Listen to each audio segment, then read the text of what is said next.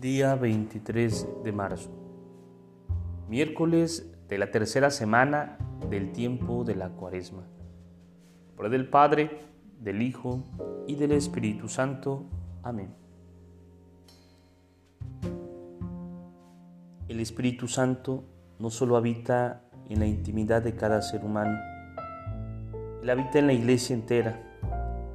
El amor es el vínculo perfecto de la unidad del cuerpo místico y es el dinamismo del amor el que crea esos lazos misteriosos que hacen de un conjunto de individuos un solo cuerpo místico.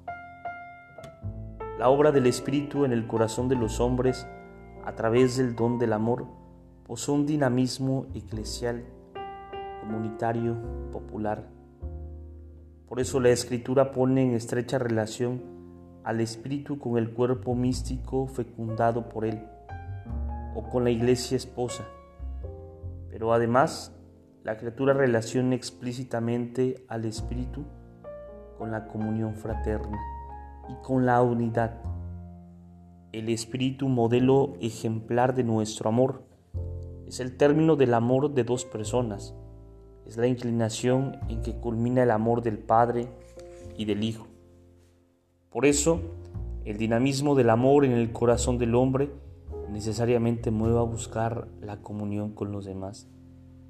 Pero si nosotros nos resistimos al encuentro con los demás y nos aislamos en nuestros propios intereses, terminaremos expulsando al Espíritu Santo de nuestras vidas y nos quedaremos terriblemente solos por dentro.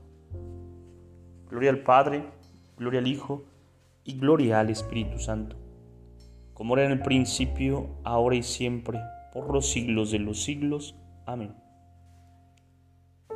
Espíritu Santo, fuente de luz, ilumínanos. Espíritu Santo, fuente de luz, ilumínanos. Espíritu Santo, fuente de luz, ilumínanos. nombre del Padre, del Hijo y del Espíritu Santo. Amén. Te saluda el Padre Edgar de la parroquia de San Juan Bautista en Cuitláhuac, la diócesis de Córdoba, Veracruz.